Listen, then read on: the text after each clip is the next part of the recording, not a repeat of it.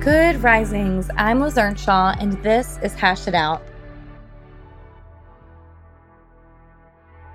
Today's listener question is Dear Liz, how do I instill trust again after expressing relational doubts to my partner?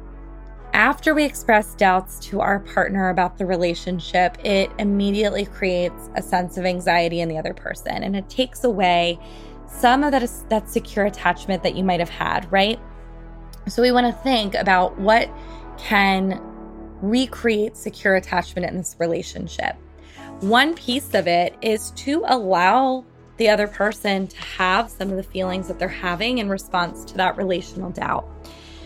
It is normal if somebody says, I'm not sure about this relationship, to then feel like you can't be fully comfortable or confident in the relationship yourself. So, the first thing is for you to validate that they might have those feelings right? That they might struggle to trust. I get it. I wouldn't trust easily either. I'd be scared too. The second thing that's really important is that you're asking them. You don't have to figure this all out on your own, right? You don't have to be a mind reader. I know I expressed doubts. I really want to instill trust with you again. So, what can I do in order to have that happen? What would you need from me? What would help you to trust me again? That's the second thing to do. The third thing to do is to make sure that you are showing that you're trustworthy.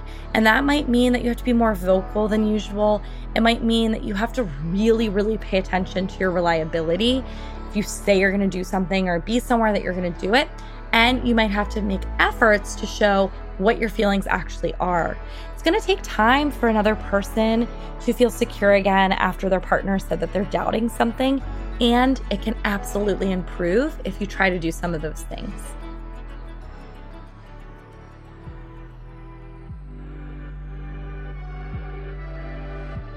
I'm Liz Earnshaw, the author of I Want This to Work, and you can find me on Instagram at Liz Listens.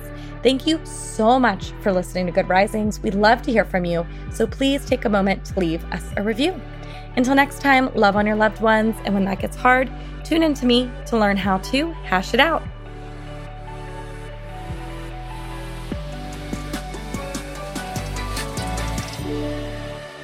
Good Risings is presented by Cavalry Audio. Say goodbye to your credit card rewards. Greedy corporate mega stores, led by Walmart and Target, are pushing for a law in Congress to take away your hard earned cash back and travel points to line their pockets. The Durbin Marshall credit card bill would enact harmful credit card routing mandates that would end credit card rewards as we know it. If you love your credit card rewards, tell your lawmakers hands off my rewards. Tell them to oppose the Durbin Marshall credit card bill.